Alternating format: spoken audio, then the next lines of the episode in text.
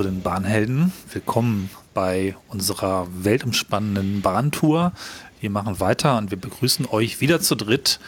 Einmal Hallo zu Dennis, nach Dennis, äh, zu Dennis. Dennis, hallo. Ja, hallo. Hallo, auf der anderen Seite sitzt Cornelis. Genau. Und wir begrüßen wieder bei uns dabei den Gunther. Hallo zusammen.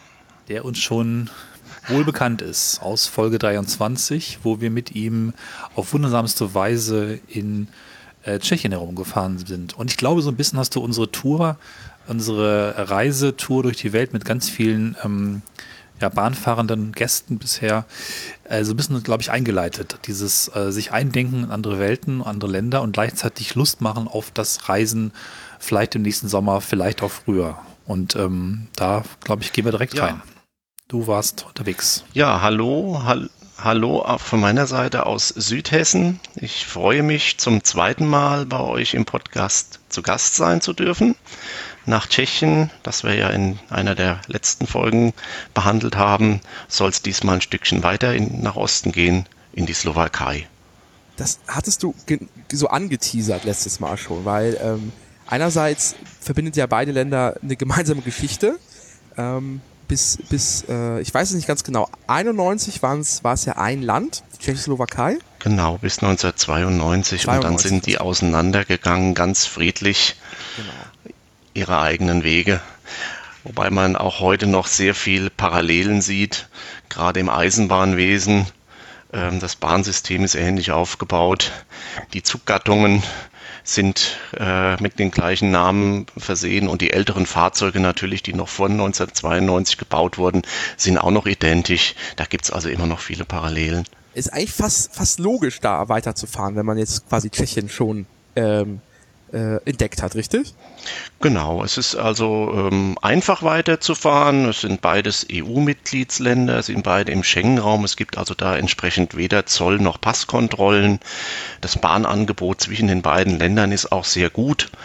Ähm, mit dem Taktverkehr, Schnellzugtaktverkehr und auch Nahverkehrstaktverkehr ähm, viel intensiver als zum Beispiel das Angebot von Tschechien nach Polen oder auch von der Slowakei nach Polen. Äh, da ist das Angebot wesentlich dünner, das Zugangebot, als zwischen Tschechien und der Slowakei. Ähm, wie ist denn das eigentlich so generell? Ich hatte mitgenommen, als ich in Tschechien unterwegs war, das ist, glaube ich, das Land mit den zweitmeisten Bahnverbindungen nach der Schweiz wäre in Europa. Ähm, gilt das für die Slowakei auch? Ist das also auch so dicht besiedelt mit Bahnhöfen und auch Menschen am Ende? Hm. Also das mit, mit Tschechien bezieht sich äh, auf die Dichte des Streckennetzes. Ja. Ähm, das stimmt, das habe ich auch gelesen. Zweitdichteste Streckennetz in Europa. Von den Zugzahlen wird vielleicht die Schweiz sogar noch ein bisschen besser, noch besser dastehen, weil halt der Taktverkehr in der Schweiz noch äh, dichter ist. Ähm, die Schweiz ist aber insgesamt auch dichter besiedelt als Tschechien. Ähm, wiederum ist Tschechien dichter besiedelt als die Slowakei und auch topografisch, ich sag mal mal nicht ganz so anspruchsvoll, ähm, denn wir werden ja heute auch noch ein bisschen über die hohe Tatra Hochgebirge reden, die es in der Slowakei gibt, ähm, was natürlich von der Topografie den äh, Bahnbau und den Bahnbetrieb ein bisschen anspruchsvoller macht als in Tschechien, was ja ein überwiegend durch Mittelgebirge geprägtes Land ist.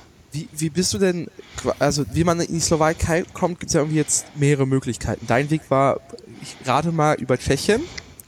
Äh, wie, wie, wie, kommt man in die Slowakei? Also ähm, mit den Bahnverbindungen hat man verschiedenste Möglichkeiten. Von ähm, Süddeutschland, also von meinem Raum, wäre der schnellste Weg sogar mit dem ICE über Passau, Wien, Bratislava. Das haben wir aber aus verschiedenen Gründen nicht gemacht weil wir Österreich jetzt nicht unbedingt auf unserem Reiseplan hatten und auch ähm, die Ticketsituation über Österreich doch äh, ein bisschen teurer ist als über ähm, Tschechien so dass wir ähm, uns entschieden haben, über Tschechien zu reisen.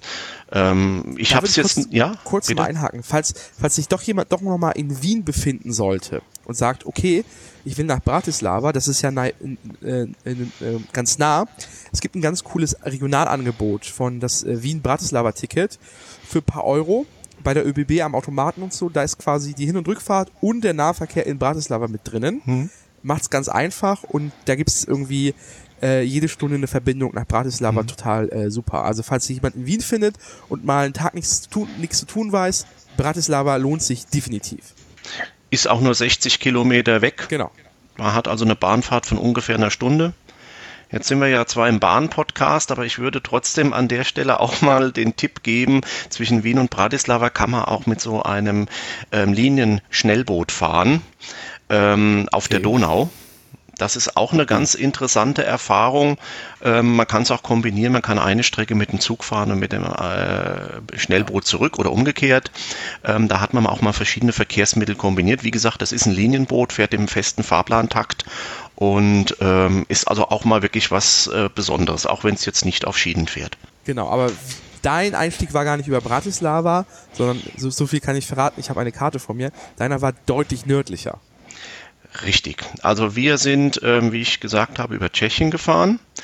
Ähm, von ähm, meinem Wohnort, also Darmstadt in Südhessen, sind es bis in die Hohe Tatra, das Ziel äh, unserer Slowakei-Reise, ähm, rund 1100 Kilometer. Und ähm, wie vielleicht bekannt ist, in Tschechien und der Slowakei fahren die Züge auch nicht besonders schnell. Das heißt, man ist also dort, ähm, wenn man das an einem Stück fährt, äh, etwa 14 bis 16 Stunden unterwegs. Und das hat uns dazu veranlasst, ähm, Zwischenübernachtungen einzubauen. Ähm, damit man einfach A, die Sache ein bisschen entspannter angehen kann und natürlich auch bei äh, einer so langen Reisekette droht immer auch ein Anschlussverlust und das wäre dann natürlich ungünstig, wenn man dann erst äh, gegen Mitternacht am Ziel ankommt, weil dann auch vielleicht die Unterkunft gar nicht mehr aufhat.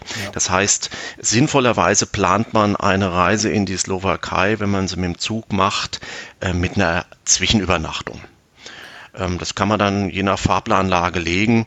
Wir haben uns den Luxus gegönnt. Wir hatten genug Zeit. Wir hatten knapp zwei Wochen ähm, Reisezeit insgesamt. Wir haben uns den Luxus gegönnt, auf der Hinfahrt zwei Übernachtungen äh, unterwegs zu machen und auch auf der Rückfahrt zwei Übernachtungen.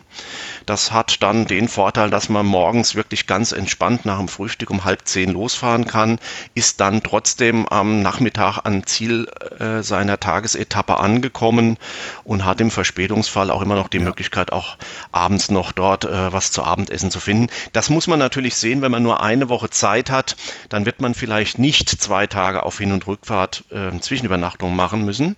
Aber wenn man die Zeit hat, sollte man das tun. Und es gibt ja an der Strecke auch einige interessante Orte, die man da einfach für einen Zwischenstopp nutzen kann. Vielleicht nochmal, das ist auch, ähm, wir kommen manchmal das später erst dazu. Du warst im Juli unterwegs, habe ich jetzt gesehen, den Informationen, die zugespielt wurden. Ich sage jetzt nicht genau wann, weil das, aber du bist an meinem Geburtstag unterwegs gewesen. Das freut mich gerade. Dann, äh, genau, da- du, äh, zwei Zwischenstopps. Äh, der erste war bei euch in Pilsen, das ist ja Tschechien, und das ignorieren wir ganz kurz, weil da Folge 23. Aber dann war der zweite Zwischenstopp. Äh, und jetzt gucken wir mal, ob mein, meines, äh, äh, mein Slowakisch okay ist. Tercin? Trencin, ja, dieses Trencin, C ja. mit Hardcheck, das ist einfach nur das Tsch wie Tschech, Tschechien, ja. Trencin ist eine Kleinstadt in der Slowakei, ähm, die hat auch ähm, einen Bahnhof an der Hauptstrecke von Bratislava Richtung Kosice, ist also auch bahntechnisch ganz gut angebunden. Wenn man mit dem Zug unterwegs ist, das kennen wir alle, dann müssen wir auch immer ein bisschen gucken, wie kommt man da hin und kommt man da weg. Und da sind natürlich Orte mit einem Schnellzug oder Intercity Taktknoten halt immer ganz praktisch und diese Bedingung erfüllt Trencin an der Stelle, dass dort eben die Schnellzüge, die Intercities auf dieser wichtigen Magistrale halten und äh, die Stadt an für sich auch ein bisschen äh, Flair hat, um da eine Nacht zu bleiben. Das ist jetzt keine ganz große Stadt, die hat so ungefähr 55.000 Einwohner. Die hat ein kleines äh, Stadtzentrum und die hat eine ganz mächtige Burg aus dem 11. Jahrhundert, die über der Stadt thront. Und das ist natürlich ganz angenehm, äh, dort einfach mal mh, eine Nacht zu verbringen, so ein Stopover. Wie, wie sah es denn bei dir dann mit Tickets aus? Äh, hast du dir dann, äh, hast du dir wieder äh, das etappenweise zusammengelegt? Hast du dir Interrail genommen? Äh, wie waren da für dich die äh, Buchungsbedingungen mhm. nach, äh, sorry, mhm. nach äh, in, in Slowakei. Mhm. Also Interrail ist ähm, in Osteuropa oder in, in äh, Mitteleuropa, Mittelosteuropa ähm, immer genau zu prüfen, ob sich das überhaupt lohnt, weil dort die Bahntarife grundsätzlich deutlich noch deutlich niedriger sind als bei uns und sich Interrail wirklich nur lohnt, wenn man das Land ganz intensiv abfährt. Und das hat sich für uns einfach da nicht gelohnt. Ich habe die Tickets gestückelt und ähm, bin das erste Stück von Deutschland bis Pilsen mit einem super Sparpreis der Europa der Deutschen Bahn gefahren. Zeitlich gebucht, ziemlich günstig. Ich glaube knapp 20 Euro pro ja. Person. Wir waren ja zu zweit unterwegs. Dann sind wir von Pilsen, äh, von der ersten Zwischenübernachtung eben bis Trenčín zur zweiten Übernachtung äh, mit einem GD-Ticket gefahren. Ähm, das lag für zwei Personen ähm, bei 22 Euro, also 11 Euro pro Person. Kann man also auch über den Preis wirklich nicht meckern. Ja, und dann in der Slowakei mit innerslowakischen Fahrkarten weitergefahren.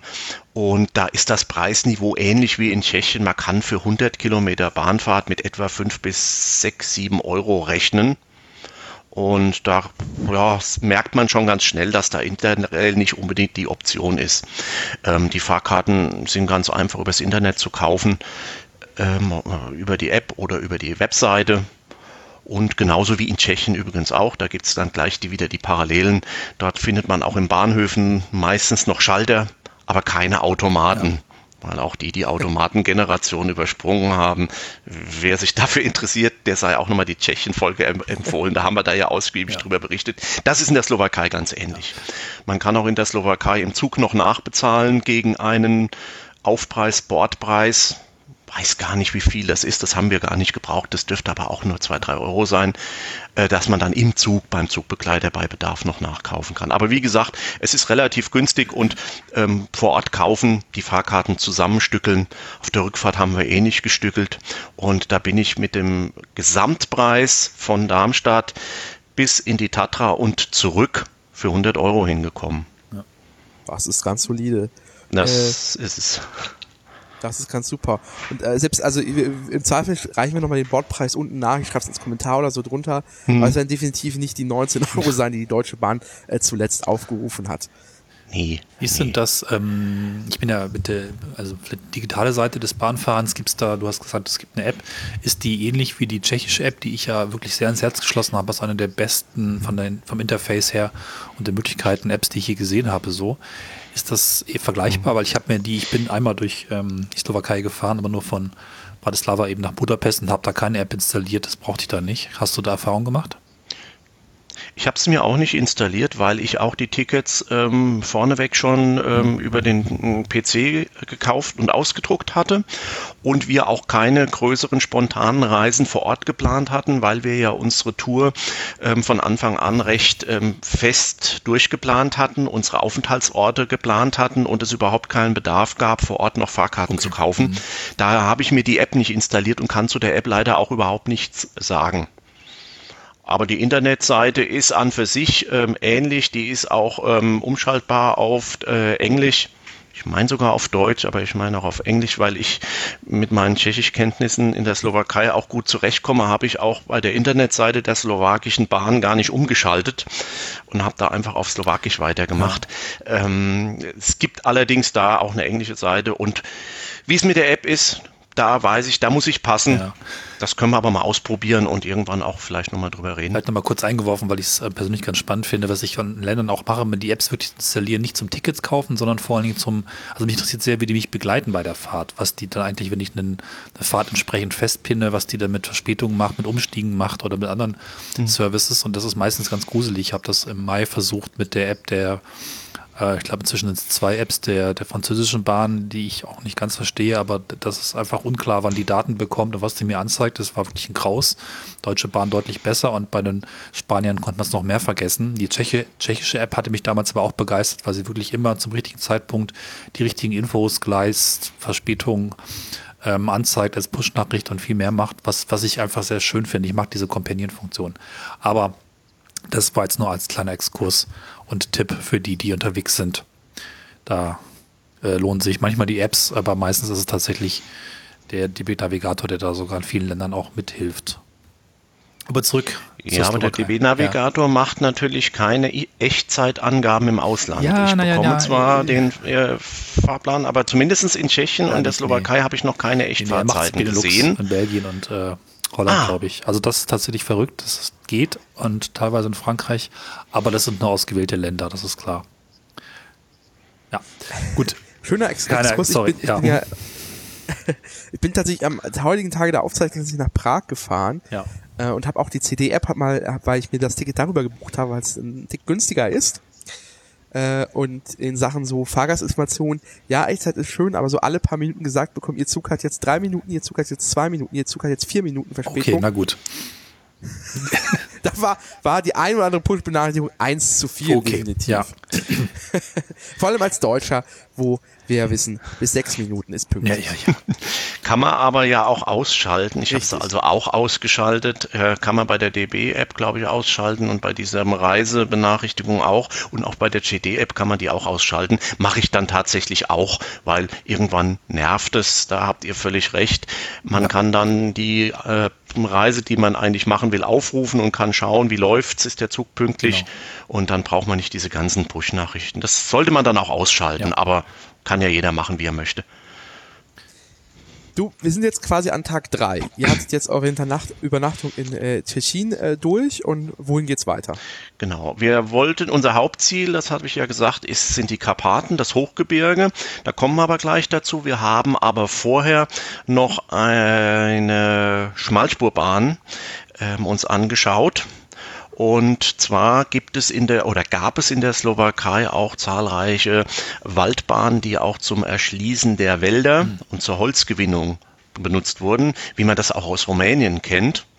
Und eine dieser Bahnen, die ist heute noch in Betrieb oder wieder in Betrieb für touristische Zwecke. Und ähm, diese kleine, aber feine Schmalspurbahn ähm, ist die Czernoronska Železnice. JHJ und die ähm, liegt in der Nähe von Banska Bystrica. Das kann man mal googeln. Das ist eine ja, auch äh, wichtige Stadt, übrigens die fünftgrößte Stadt in der Slowakei mit 77.000 Einwohnern und dort in der Nähe liegt eben diese Schmalspurbahn. Das ist eigentlich ein Restnetz aus drei Strecken. Diese Schmalspurbahn hat einen Betriebsmittelpunkt, der nennt sich Czerny Balok und von dort gehen drei Bahnstrecken, Schmalspurbahnstrecken in die verschiedenen Richtungen ab. Die sind alle nicht sehr lang. Die waren ursprünglich mal länger, werden heute noch auf rund fünf Kilometer befahren. Das bedeutet dann in einem gemütlichen Ausflugstempo hin und zurück ist das in einer halben Stunde bis 40 Minuten ähm, erledigt. Ähm, dieser Streckenast, weil es aber ja drei Streckenast-Äste sind, kann man da natürlich einen ganzen Tag verbringen. Die Gegend ist auch sehr schön und ähm, es gibt dort auch einen ähm, einen Besucherpark einer forstwirtschaftlichen Ausstellung, sagen wir es mal so. Ähm, dort wird also über die Wald- und Forstwirtschaft heute und früher informiert mit alten Geräten, mit alten Maschinen. Das Ganze ist ein Freilichtmuseum und der Zug fährt an diesem Freilichtmuseum vorbei. Es gibt auch einen extra Haltepunkt, kann man dann aussteigen und kann sich dieses Freilichtmuseum anschauen oder man kann in den Waldgebieten, die sich dort ja reichlich befinden, auch wandern. Und diese Schmalspurbahn ähm, hat sogar im Sommer Dampflokbetrieb an gewissen Tagen und an den übrigen Tagen äh, verkehren dort dieselbespannte Züge ähm, mit Schmalspurwagen, mit teilweise offenen Wagen, was im Sommer immer sehr schön ist, mit so einem offenen Wagen zu fahren, weil man da natürlich die Landschaft und die Gegend viel ähm, intensiver äh, genießen kann. Und bei den geringen Geschwindigkeiten, die die fahren, ist das also auch gar kein Problem. Das wäre also diese ja, Museumsbahn Czerny Balok. Ihr werdet das ja dann bestimmt verlinken in der Nähe genau. von Banska Bistrica. Das haben wir uns einen kompletten Tag angeschaut und haben uns da also auch wirklich sehr wohl gefühlt. Ich glaube, du musst noch mal eine Sache erwähnen, die ich gerade in Fotos sehe, die wirklich sehr absurd ist, wo die Bahn da so lang fährt. Ja, und zwar ähm, eine dieser Strecken führt durch ein Fußballareal. Ja. durch ein Fußballareal heißt wirklich, die Strecke fährt. Das ist der Zug. Fährt zwischen der Tribüne mhm. und dem Spielfeld entlang. Ich, also okay. Wunderbar. Wenn man dann also, im Zug sitzt, hat man Fahrtrichtung rechts die Tribüne und Fahrtrichtung links das Spielfeld. Das ist tatsächlich okay. Das ist sehr cool. Und zwar dieses Meme, also es ist auf Twitter schon mehrmals rumgegangen. Ich bin ja leicht Fußball interessiert und deswegen wusste ich, dass es das gab, aber ich hatte nicht auf dem Schirm, dass es in der Slowakei ist und mhm. dass es diese, dieser Zug und diese Strecke ist. Richtig. Wie wunderbar. Ja, das, das hat eine ganz, ganz äh, interessante Bewandtnis. Ähm, die Waldbahn war ja schon seit dem vorletzten Jahrhundert dort zugange. Und es gab dort auch äh, bei diesem Dorf eben einen Fußballplatz, der halt ähm, ja lokale Bedeutung hatte. Und neben diesem Fußballplatz fuhr eben die Bahn entlang dann ist irgendwann auch ja dieser Holzverkehr zum Erliegen gekommen und ähm, die Bahn wurde dann ja auch irgendwann nicht mehr benutzt. Und man hat sich dann bei diesen Fußballvereinen überlegt, ähm, dort eine Tribüne zu bauen. Und ähm, Platz für diese Tribüne war allerdings nur hinter dem Bahngleis, weil auf dem anderen Seite von diesem Fußballplatz läuft die Straße und Bebauung, da ist also kein Platz für die Tribüne und die, die Tribüne konnte also nur hinter dieses Bahngleis gestellt werden. Und man hat seinerzeit wahrscheinlich einfach gedacht, naja, die Bahn wird jetzt sowieso eingestellt, die reisen wir ab. Und dann haben wir da also wunderbare Bühne auf unserem Sportplatz. Ja, die Bahn ist aber bis heute nicht stillgelegt worden und fährt immer noch und hat da ihr Wegerecht und äh, muss auch vom Verein geduldet werden, wird auch geduldet ich gehe mal davon aus, die haben natürlich ihre Spiel- und Fahrpläne gegenseitig ab, aufeinander abgestimmt, sodass da keine allzu großen Störungen passieren. Aber ähm, es gibt tatsächlich im YouTube auch Filme, ähm, Videos, wo der Zug fährt und gleichzeitig die Spieler auf dem Spielfeld spielen und die Zuschauer auf der Tribüne sitzen, ist ganz, du hast da ganz, ganz witzig. Ich habe gerade mal reingeguckt, das ist wirklich herrlich. Der Dampflok fährt durchs Stadion, Spiel geht weiter, das ist einfach großartig.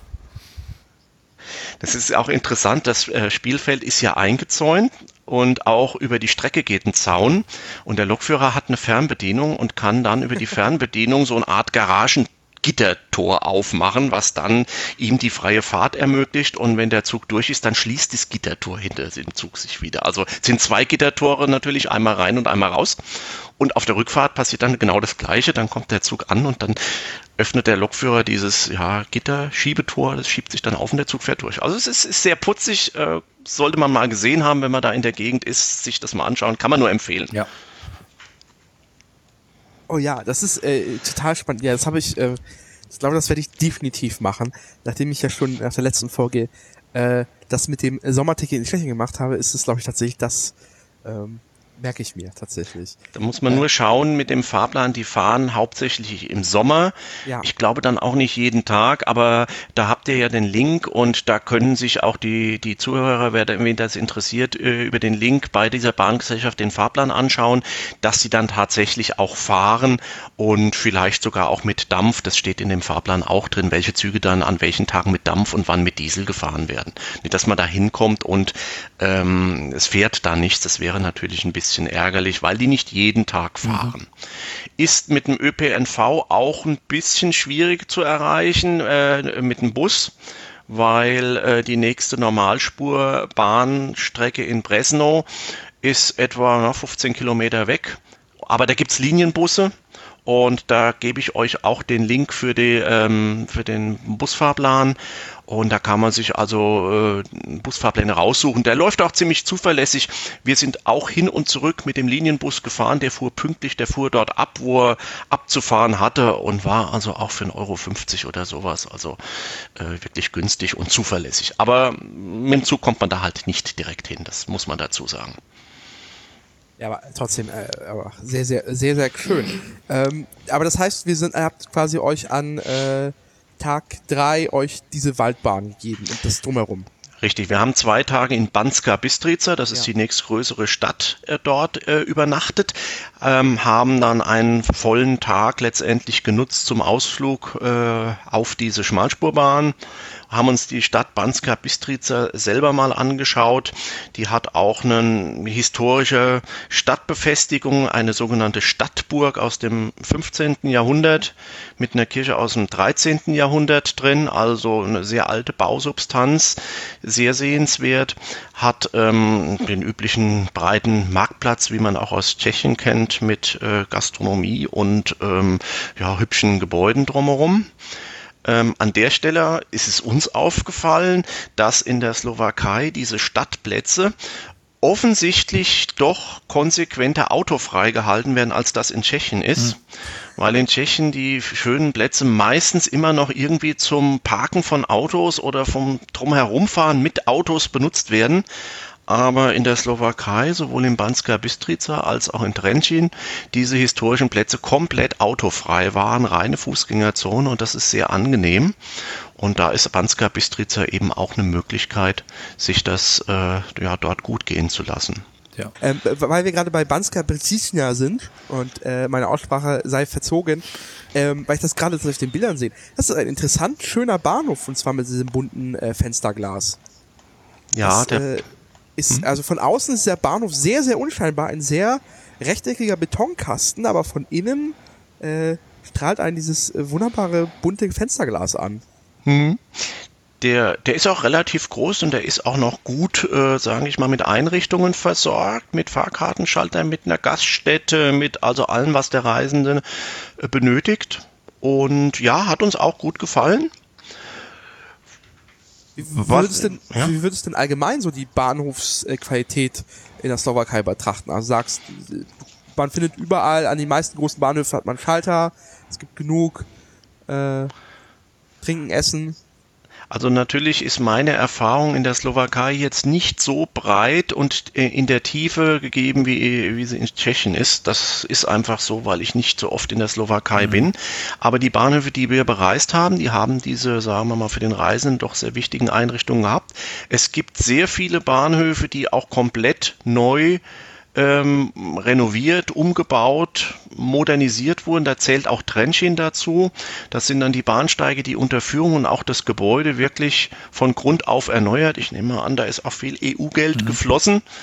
Ähm, und da haben wir unterwegs jetzt im Durchfahren aus dem Zugfenster auch weitere Bahnhöfe gesehen, die gerade so im Zulauf auf Bratislava, auf die Hauptstadt, ähm, dort äh, diesen Modernisierungsstatus haben. Auch Puchow, wo wir umsteigen müssen. Das ist der erste Bahnhof in der Slowakei, wo der Schnellzug aus Prag kommend hält. Ist auch komplett modernisiert, ganz modern. Ähm, da scheint sich einiges äh, zu tun.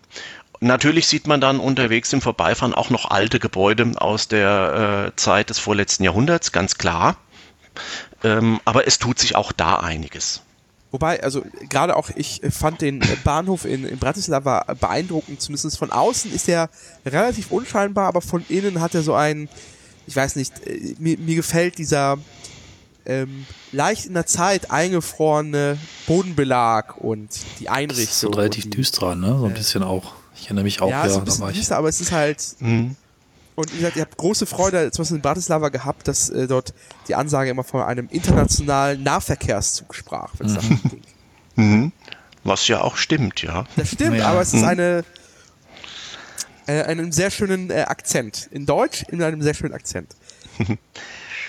Ja, wenn wir gerade bei Architektur sind, dann ja. kann ich bei Banska Bistrica ähm, noch das Tipp geben, es gibt das Museum SN P, das heißt ausgesprochen Museum Slovenského národného povstania, übersetzt das Museum des slowakischen Nationalaufstandes.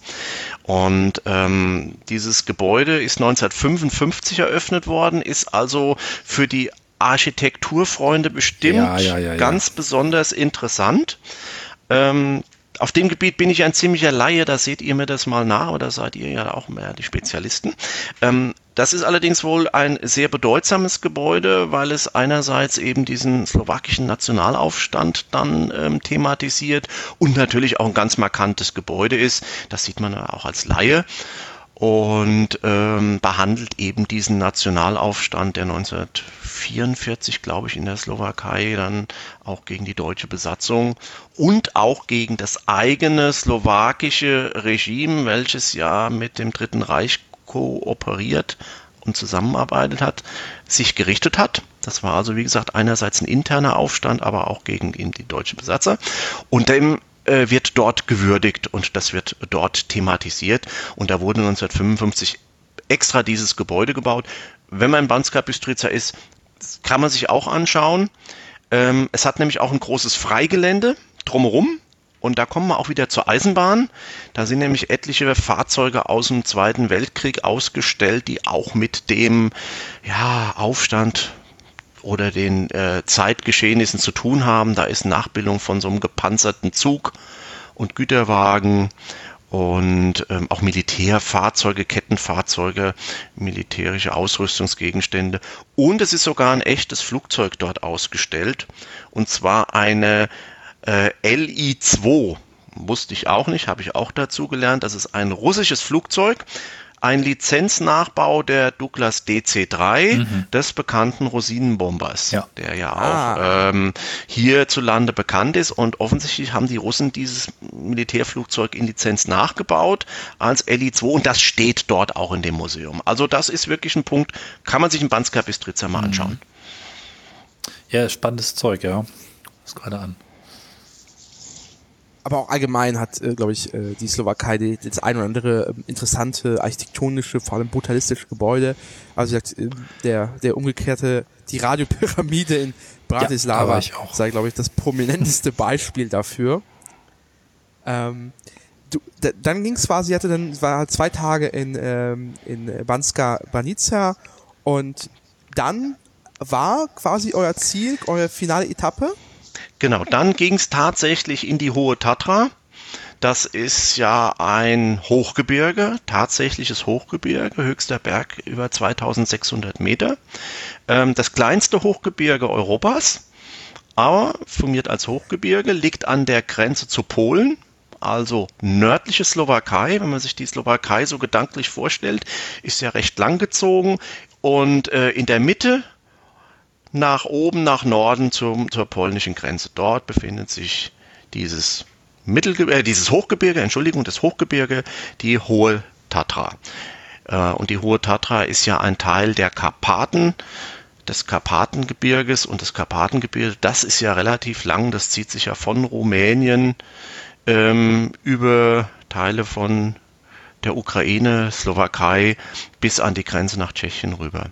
Und der höchste Punkt dieses ähm, äh, Karpatengebirges liegt eben in der Hohen Tatra in der Slowakei. Und dort wollten wir hin oder dort sind wir dann auch hingefahren, weil wir da auch einfach ein paar Tage ja, Erholung, gute Luft, Wandern, Landschaft und Natur genießen wollten.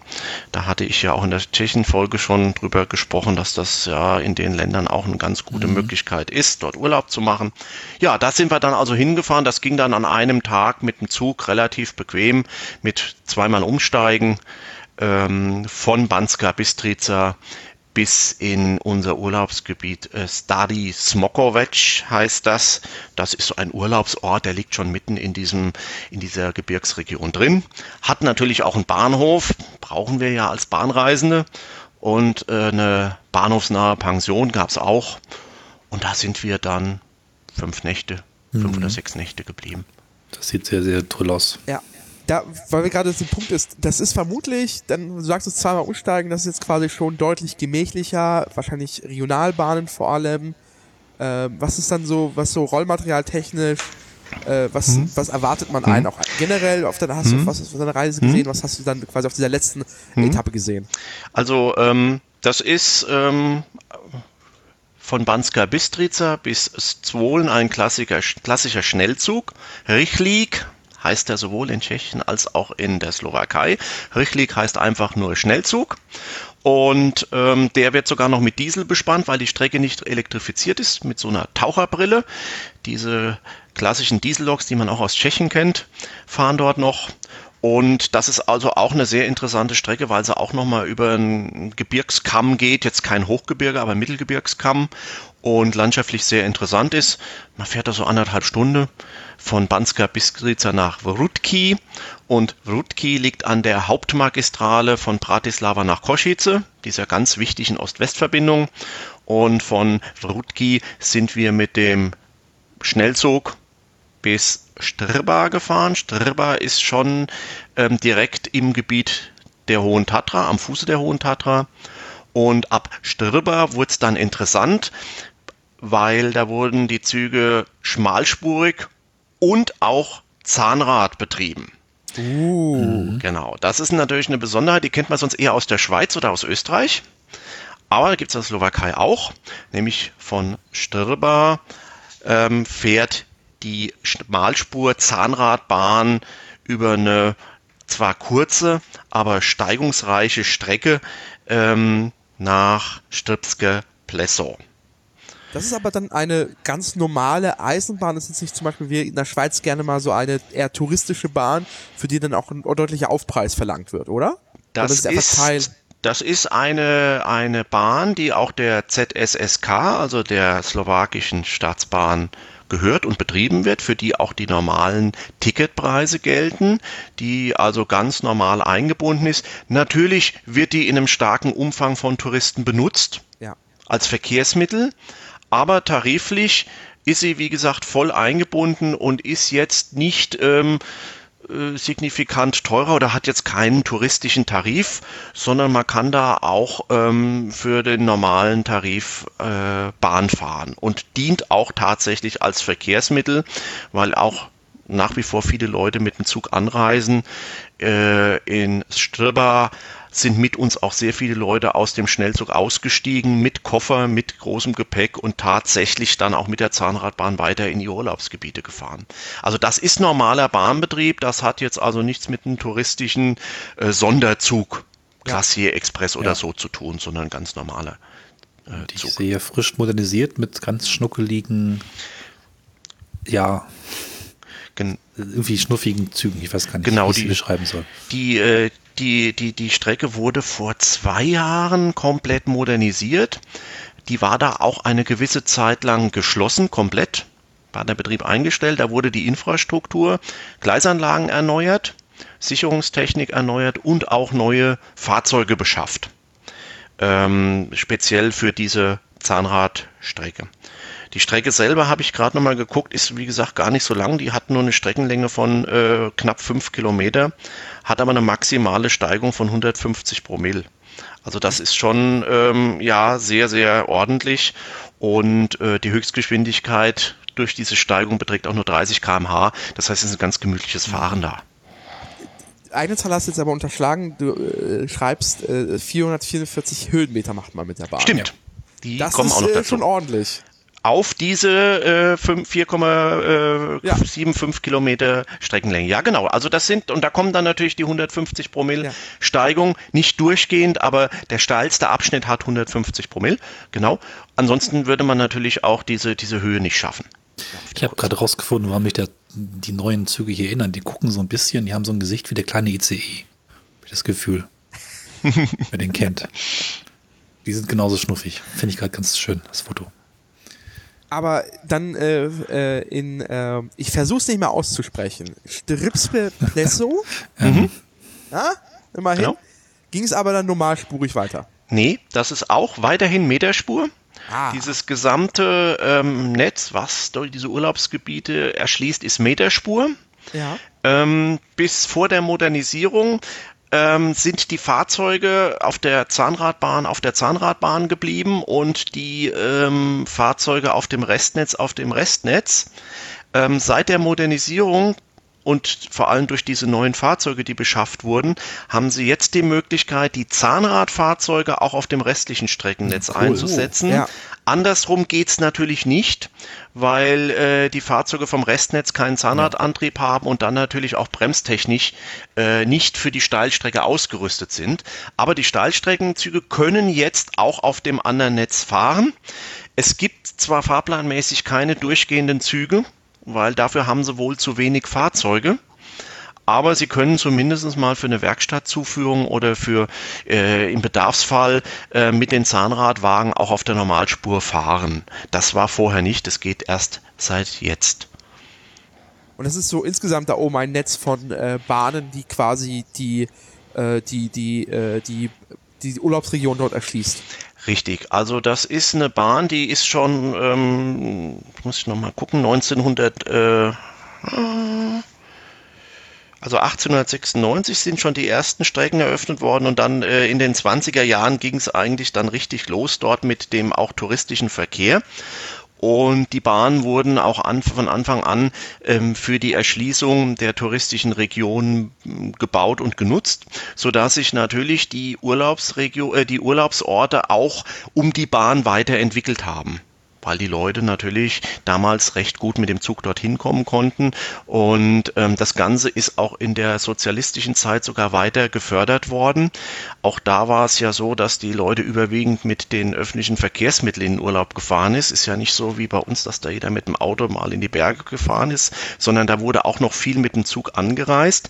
Und es wurden auch die Ortschaften ähm, dementsprechend äh, entwickelt, dass eben die Ferienheime, die Unterkünfte, ähm, die Einrichtungen eben in den Orten waren, wo die Bahnhöfe sind. Und das ist natürlich für uns heute, die wir mit dem Zug anreisen, eine tolle Sache.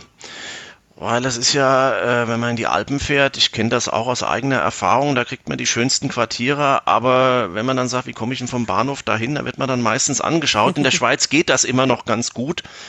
Österreich auch noch, aber wenn man dann mal Richtung Italien und Slowenien fährt, da wird das dann schon sehr dünne. Da erwartet man dann einfach die Anreise mit dem Auto. Mhm. Und das ist hier halt noch anders. Das, das ist äh, dadurch, dass das traditionell auf die Bahn ausgerichtet ist und auch heute noch viele Leute mit dem Zug kommen. Ähm, mit dem äh, mit der Anbindung an den Zug eben sehr gut. Ich habe allerdings gesehen, dass mittlerweile auch sehr viel Autoverkehr herrscht. Also und mitunter auch die Parkplätze da mhm. knapp sind und teuer sind und die haben auch ihre Probleme mit dem zunehmenden Autoverkehr. Also ganz heile Welt ist da auch nicht. Aber sie haben zumindest die Möglichkeit, dort ähm, mit dem Zug anzureisen und das machen auch sehr viele Leute.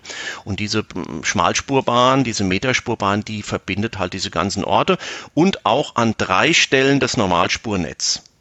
Also man hat an drei Stellen diese Umsteigemöglichkeit, nicht nur die Zahnradbahn, die wir genutzt haben, sondern auch noch an zwei weiteren Stellen kann man vom Normalspurzug in die Schmalspurbahn umsteigen. Und dann war, habt ihr quasi euer Ziel erreicht äh, in Stare. Stare Smokowec hatten wir uns bewusst eine Pension am Bahnhof gewählt, ähm, haben auch bewusst diesen Ort ähm, gewählt, weil das der ähm, Knotenbahnhof ist, wo die Schmalspurbahn in drei Richtungen weggeht und man von dort also immer gute Verbindungen hat.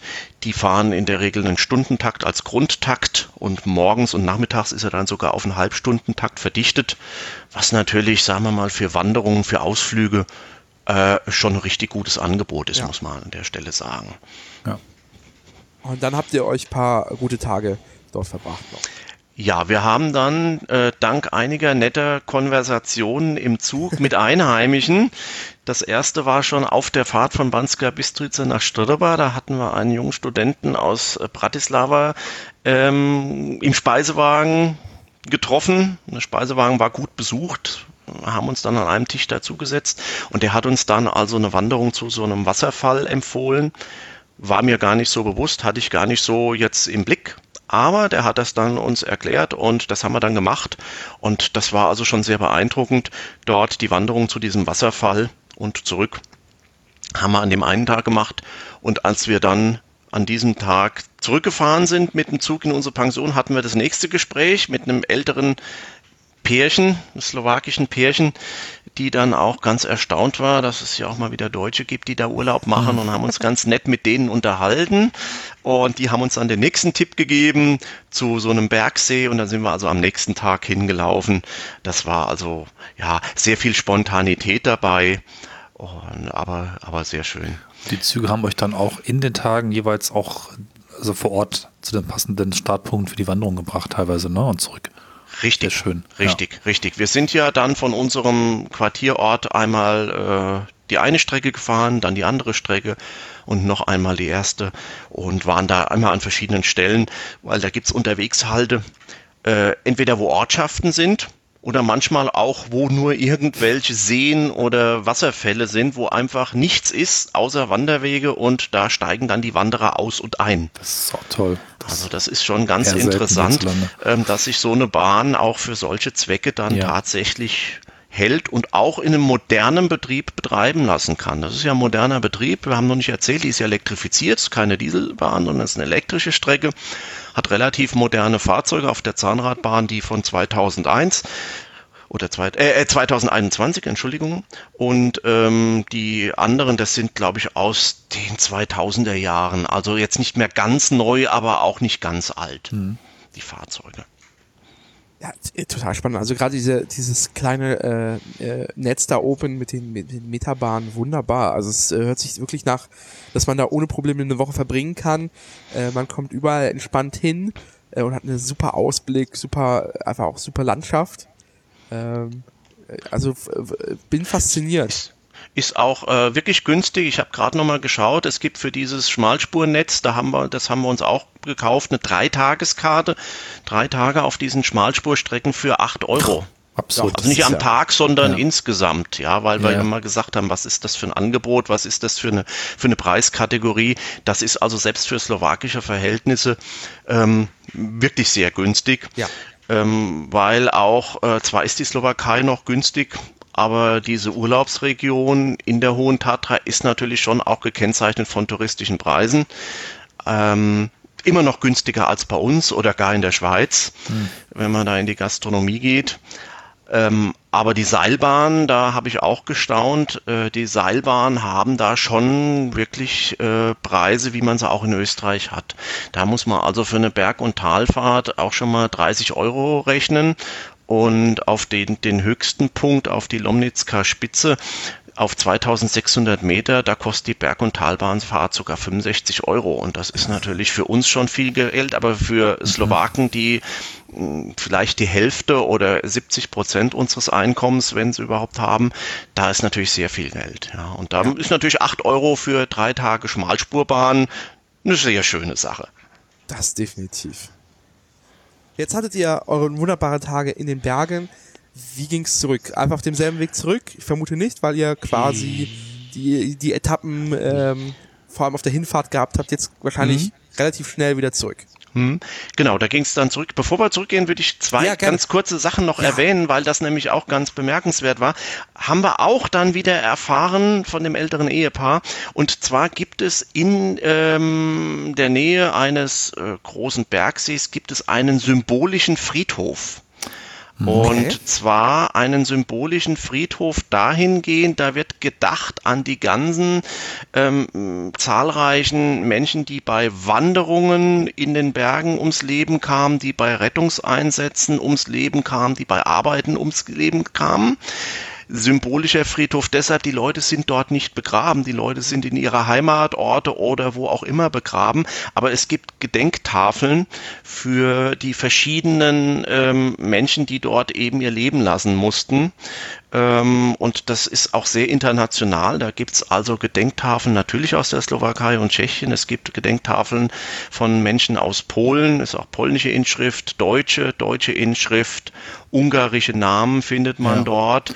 Ähm, wenn man dem Slowakischen ein bisschen mächtig ist, ähm, kann man auch erkennen, ähm, in welchem Zusammenhang die ums Leben gekommen sind. Die sind beim Aufstieg abgestürzt, die sind ähm, erfroren, äh, die sind verschollen. Also das ist teilweise sehr dramatisch, was da passiert ist.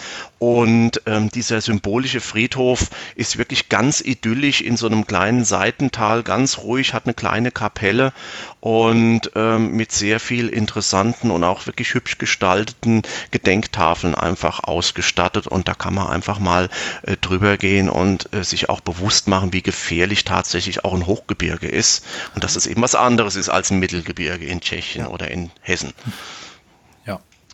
Das war das eine, was man sich anschauen kann.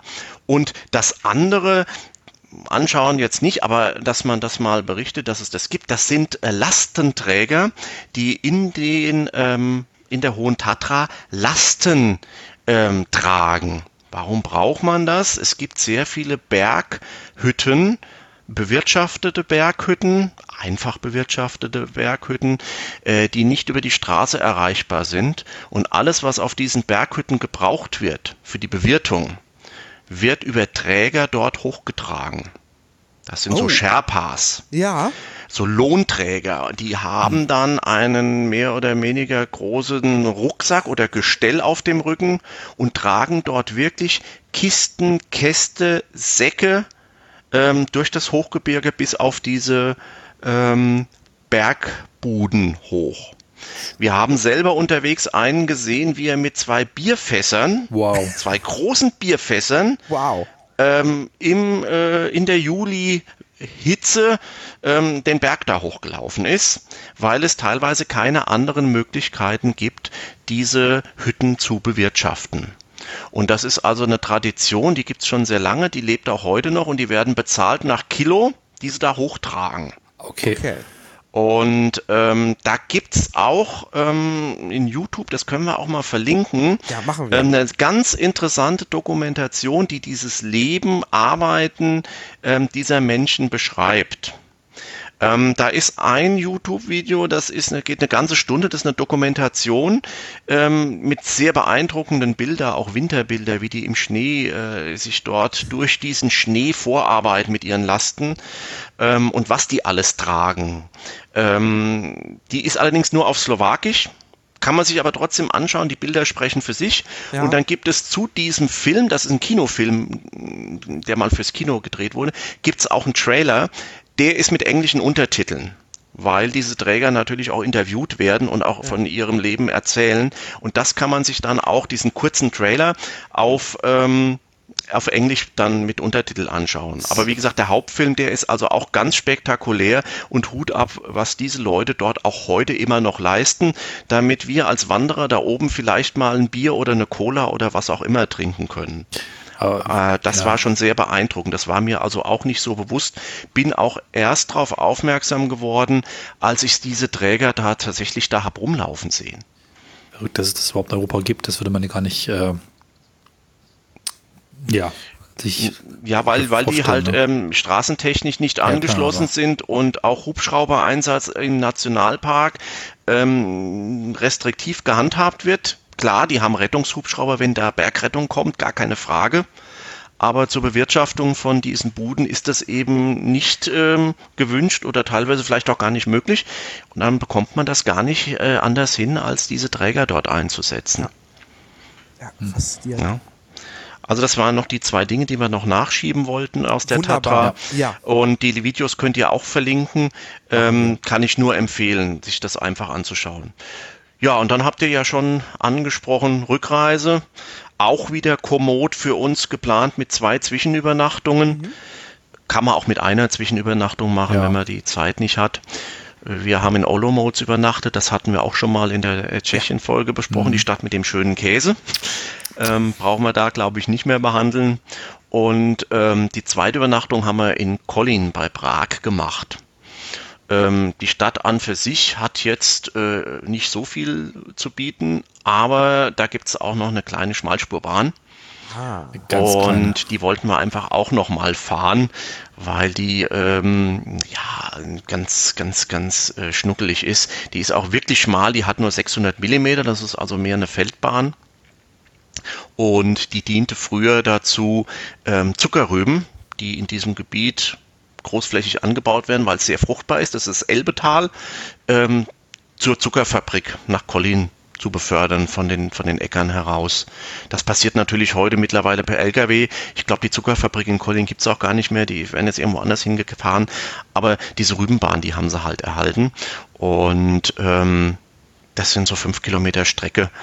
Aber die haben mit einer Liebe dort auch äh, Gebäude nachgebaut. Die haben einen Bahnhof, klassischen tschechisch-österreichischen Bahnhof nachgebaut.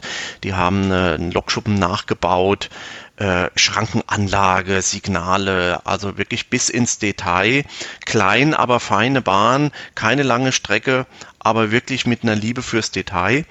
Und äh, die sind wir dann an der Stelle auch nochmal gefahren.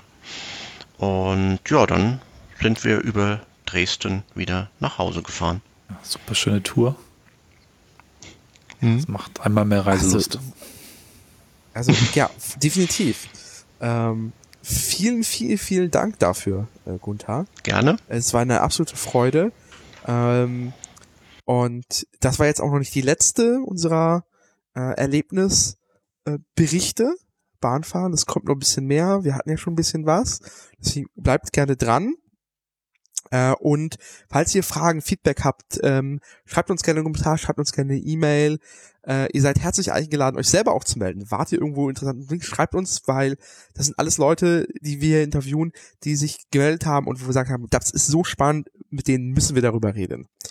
Und in allen anderen Fällen könnt ihr uns ganz gerne auch auf Twitter folgen, at Bahnhelden. Ähm, und in diesem Sinne, Gunther, nochmal vielen, vielen, vielen Dank. Ja. Das war wunderbar. Einfach auf zum Bahnträumen eingeladen. Sehr gerne, hat mich gefreut und ähm, ja, weiterhin alles Gute für den Podcast. Ich bin treuer Zuhörer. Ich höre auch alle anderen Beiträge immer sehr gern und ähm, ja, weiterhin gutes Gelingen auch für den Podcast. Vielleicht bis zum nächsten Mal. Wir haben da noch andere Ideen. Gerne. Das klären wir noch. In diesem Sinne, in diesem Sinne wünschen äh, Cornelis und ich euch äh, weiterhin gute Fahrt. Bis dahin. Tschüss. Tschüss. Bahnhelden